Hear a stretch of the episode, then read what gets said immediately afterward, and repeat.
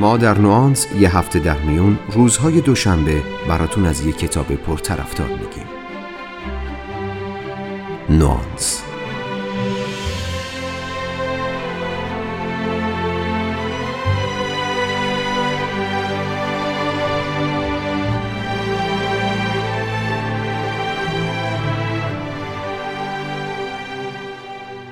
کلمه detox احتمالا به گوش هممون خیلی آشناست. کافیه یه جستجو تو گوگل یا اینستاگرام درباره این کلمه بکنیم تا برسیم به دهها و صدها صفحه و وبسایت هایی که انواع و اقسام detox ها رو برامون اسم می‌برن و روش های علمی، شبه علمی و غیر علمی detox رو هم بهمون به معرفی می‌کنن.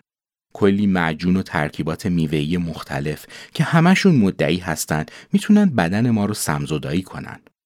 حالا به درستی یا نادرستی این معجون ها کاری نداریم. اما روانشناسی و علوم اعصاب نشون میده فکر و ذهن ما هم گاهی ممکنه مسموم بشه. راهکارهایی هم وجود داره که می‌تونه این دتاکس روانی رو برامون انجام بده. ذهن ممکنه آلوده بشه به انواع سموم شیمیایی، باورهای سمی، عشقهای سمی، ایمانهای سمی و خیلی چیزهای دیگه. همونطور که می‌تونیم از بدنمون سمزدایی کنیم این امکان رو هم داریم که سموم کشنده روانی رو از ذهنمون بریزیم بیرون اگه دوست دارید بدونید چطوری تو این اپیزود با من همراه بشید تا براتون از detox مغز بگم.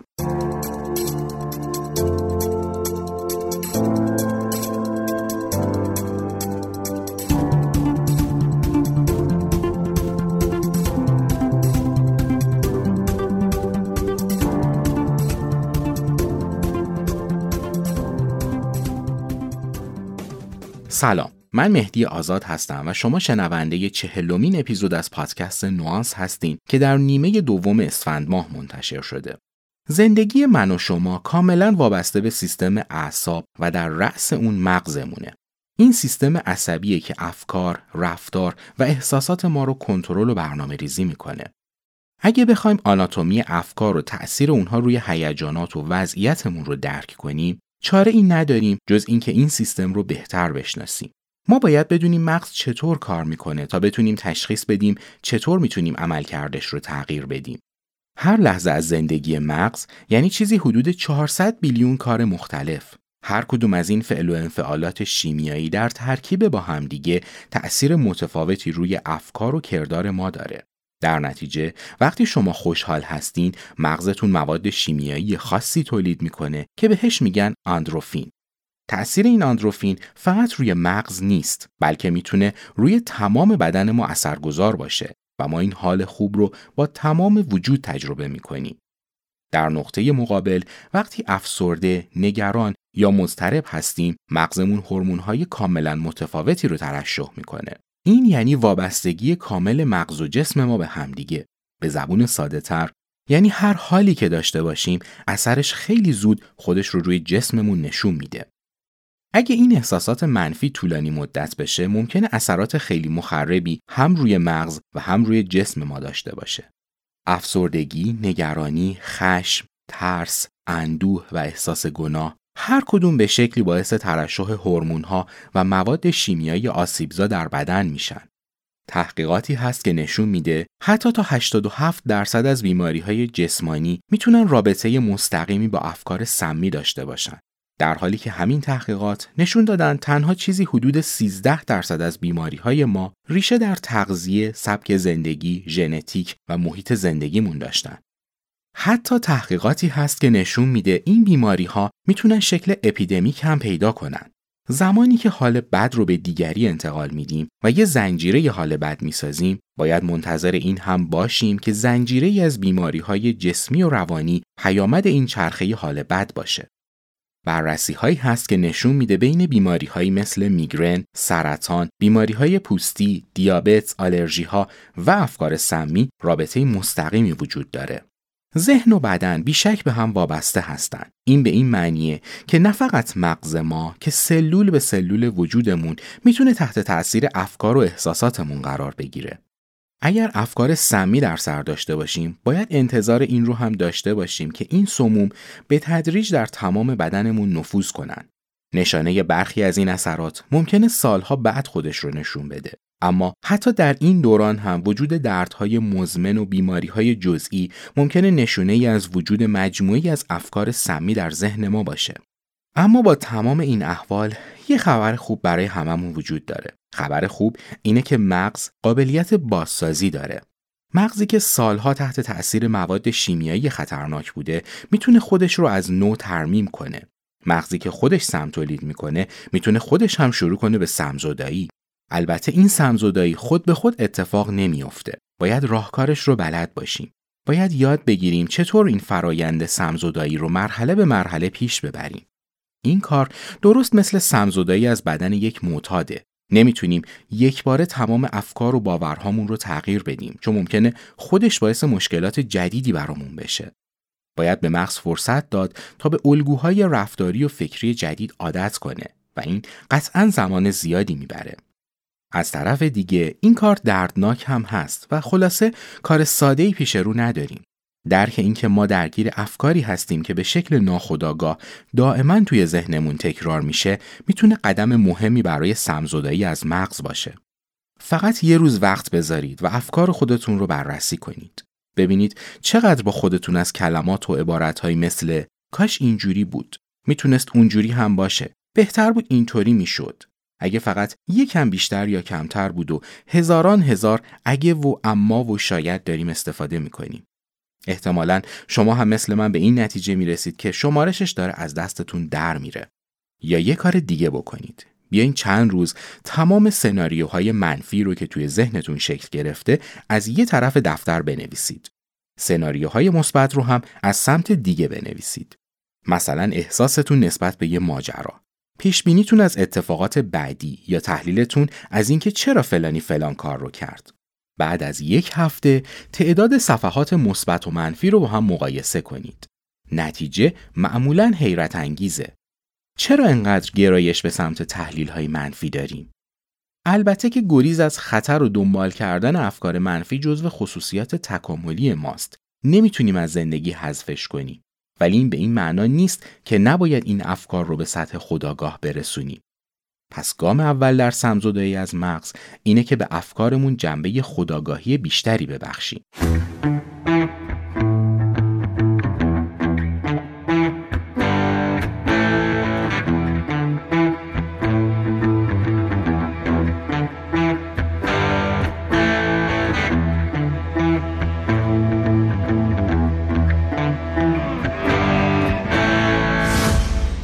یکی از جذابترین کارهایی که تو مرحله بعدی می‌تونیم انجام بدیم اینه که کارها و فعالیتهایی رو پیدا کنیم که می‌تونه حال ما رو خوب کنه حتی واسه یه لحظه.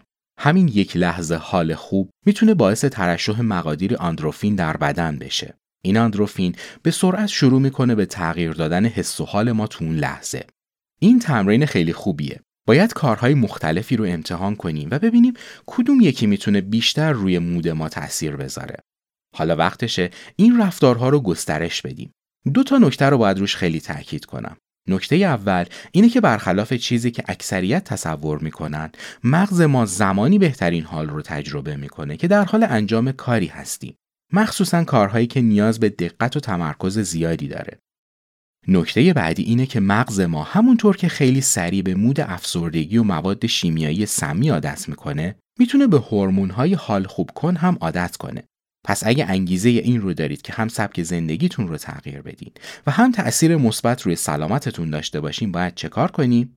باید تعداد دفعات انجام اون کاری که حالتون رو بهتر کرد رو انقدر زیاد کنید تا تبدیل بشه به یک عادت. مغزی که از این وضعیت لذت برد شما رو وادار می‌کنه بیشتر اون کار رو انجام بدین و خلاصه باز هم تبدیل میشید به یک معتاد. البته این بار معتاد به چیزهای مثبت و خوب. این قضیه به این معناست که اگرچه اول کار همه چی خیلی سخته اما همین که بهش عادت کردید حسابی براتون راحت میشه و اون وقته که دیگه خیلی سخت می‌تونید دست ازش بردارید. یه راهکار می‌تونه نوشتن اهداف و برنامه های روزانه باشه. اهداف رو جایی یادداشت کنید. بعد براشون یه سناریوی مثبت طراحی کنید.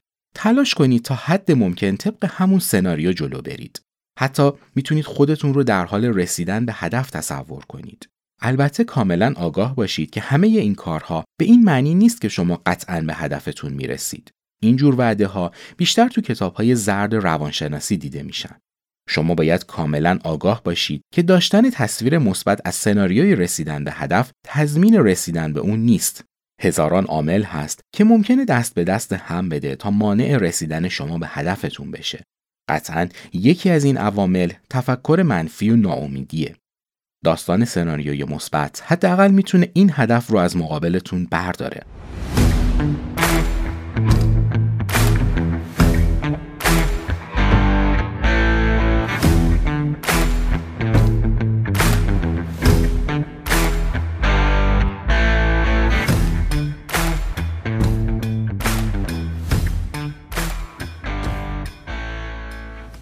خوشبختانه ما تو دورانی زندگی می‌کنیم که دانشمون از مغز و اثراتش روی زندگیمون بسیار گسترش پیدا کرده. شاید در گذشته صحبت از خیلی از این موارد دشوار بود. آگاهی انسان در مورد مغز خودش بسیار اندک بود. اما این روزها به لطف پیشرفت دانش بشری در حوزه مغز و اعصاب می‌تونیم تشخیص بدیم چه چیزی مغزمون رو خاموش می‌کنه و اثرات دراز مدت هورمون ها روی مغز و جسم به چه صورته. از طرفی هم می‌تونیم یاد بگیریم چطور میشه از این سیستم به بهترین شکل استفاده کرد. مغزی رو که خاموش شده میشه از نو روشن کرد. درسته که افکار سمی قاتل زندگی ما هستند اما خوشبختانه میشه این چرخه معیوب رو قطع کرد. گاهی وقتها حتی یه فکر به ظاهر بیزرر ممکنه آسیبهای ذهنی و جسمی زیادی در پی داشته باشه. یکی از کسانی که توی دنیا خیلی روی این داستان کار کرده روان عصب شناسیه به نام کارولین لیف کسی که با کتابها، سمینارها و پادکستش تلاش داره مردم رو با موضوع افکار سمی و با شیوه علمی خونسا کردن این مدل از افکار آشنا کنه. از کارهای جالبی که خانم کارولین لیف انجام داده اینه که میاد افکار سمی رو به دوازده گروه مختلف طبقه بندی می‌کنه و اسمشون رو می‌ذاره پلیدهای دوازدهگانه. این پلیدها عبارتند از افکار سمی، احساسات سمی، گفتار سمی، انتخابهای سمی، خوابهای سمی، بذرهای سمی، ایمانهای سمی، عشقهای سمی، لمسهای سمی، جدیت سمی، سلامتی سمی و برنامه ریزی سمی. آموزش های خانم لیف شامل پنج مرحله میشه. مرحله اول گردآوریه. این همون مرحله که طی اون باید شروع کنیم به کشف الگوهای منفی تفکراتمون. مرحله بعد ژرف نگریه. تو این مرحله سعی می‌کنیم آگاهی کسب کنیم و تمرکز کنیم روی دانسته هامون. کارولین لیف روی این مرحله تاکید زیادی داره. معمولا بیشتر از نیمی از کتابهای خانم لیف درباره کارکردهای مغز و سیستم اعصاب نوشته شده. این اطلاعات تو نگاه اول ممکنه کمی سخت و پیچیده به نظر بیاد. اما لیف با زبون بسیار ساده به تدریج این آگاهی رو برای مخاطبش باز می‌کنه. تو مرحله بعد میریم سراغ یادداشت برداری. در کار روشن کردن دوباره مغز، یادداشت برداری از افکار لحظه اهمیت زیادی داره. چون اگه درست انجام بشه، باعث میشه نتیجه توی حافظه ثبت بشه و درک شفافتری از چیزی که تو ذهنمون داریم به دست بیاریم. این روش کمک می‌کنه بخش هایی که نیاز فوری تری به سمزدایی دارن رو هم سریعتر پیدا کنیم. این کار درست مثل اینه که دارید مستقیم به مغزتون روی کاغذ نگاه می‌کنید. حالا می‌رسیم به بخش بازنگری. جایی که باید چیزهایی رو که روی کاغذ آوردیم بازنگری کنید. تو این مرحله مغز برای ساختن پیوندهای جدید برای نوشتن سناریوهای تازه و پیدا کردن زاویه دید جدید به شدت تحریک میشه. در واقع انگار یه ورزش سخت برای مغز تدارک دیدیم. چیزی که نتیجهش تقویت ماهیچه های مغزه. نکته مهم اینه که فراموش نکنید این افکار ناپایدار هستند برای تثبیتشون باید ارتباط های عصبی جدیدی که تو مغز شکل گرفتن رو تقویت کنید. پس تداوم و تمرین رکن مهم این ماجراست.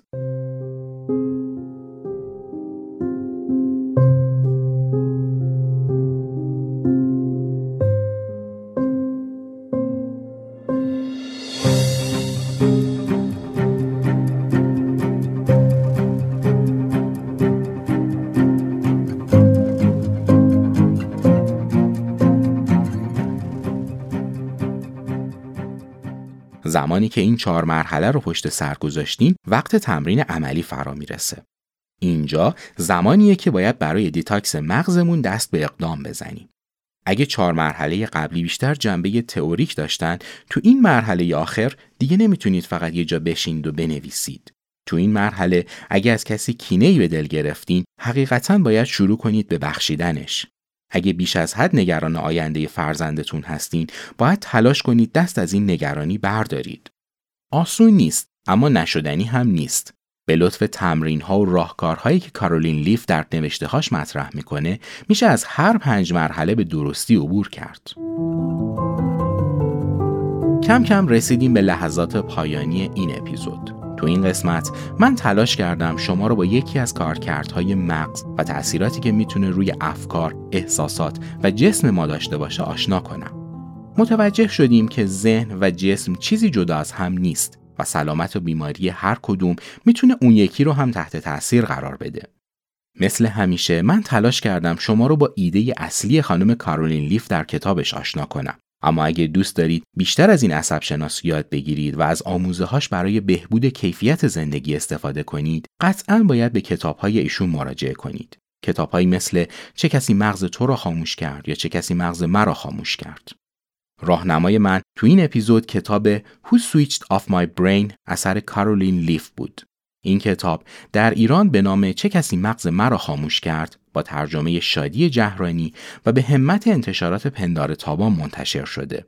ممنونم از همتون که تا پایان این اپیزود همراه من بودید. نوانس رو من به همراه دوستانم به شما تقدیم می‌کنیم. اگر پادکستمون براتون مفید بود ما رو به دوستانتون هم معرفی کنید. پیشا پیش سال نو رو به همتون تبریک میگم و تا اپیزود بعدی در سال آینده روز و روزگارتون خوش.